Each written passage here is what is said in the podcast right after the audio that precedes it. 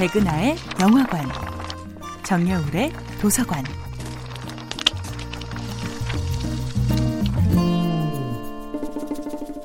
안녕하세요. 여러분과 아름답고 풍요로운 책 이야기를 나누고 있는 작가 정여울입니다.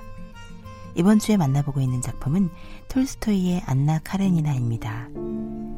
안나는 브론스키를 생각하는 것만으로도 깊은 동요를 느껴 예정보다 빨리 모스크바를 떠나려고 합니다.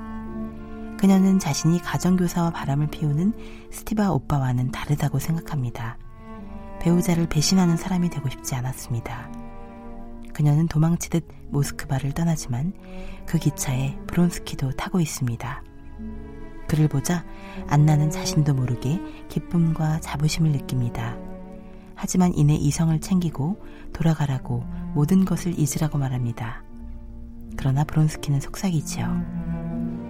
당신의 말 한마디 한마디, 당신의 동작 하나하나도 난 영원히 잊지 않겠습니다.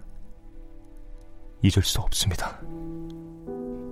그녀는 도망치듯 객실로 들어오지만 본능적으로 1분도 못 되는 그 대화가 두 사람 사이를 단번에 가깝게 만들어버렸다는 것을 알고 있었습니다. 안나의 남편 알렉세이는 평생 일밖에 모르는 사람이었고 아내를 한 번도 의심해 본 적이 없습니다. 아내가 다른 사람을 사랑할 수 있다는 가능성을 생각만 해도 깊은 충격을 받는 사람입니다. 그러나 무엇인가 내가 모르는 것이 있다는 느낌을 지울 수 없죠.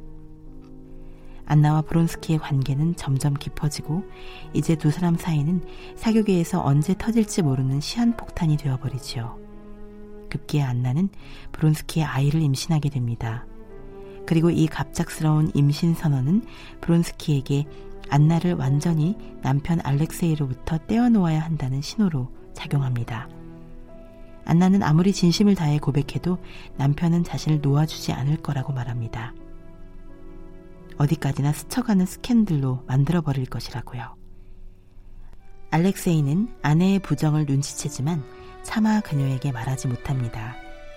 지난 8년간 아내와 행복한 결혼 생활을 하는 동안 그는 세상의 부정한 아내들과 배신당한 남편들을 볼 때마다 그들을 한심하게 바라보았습니다.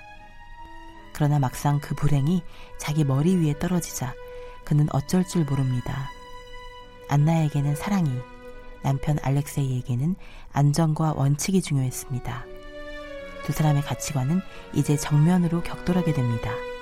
정여울의 도서관이었습니다.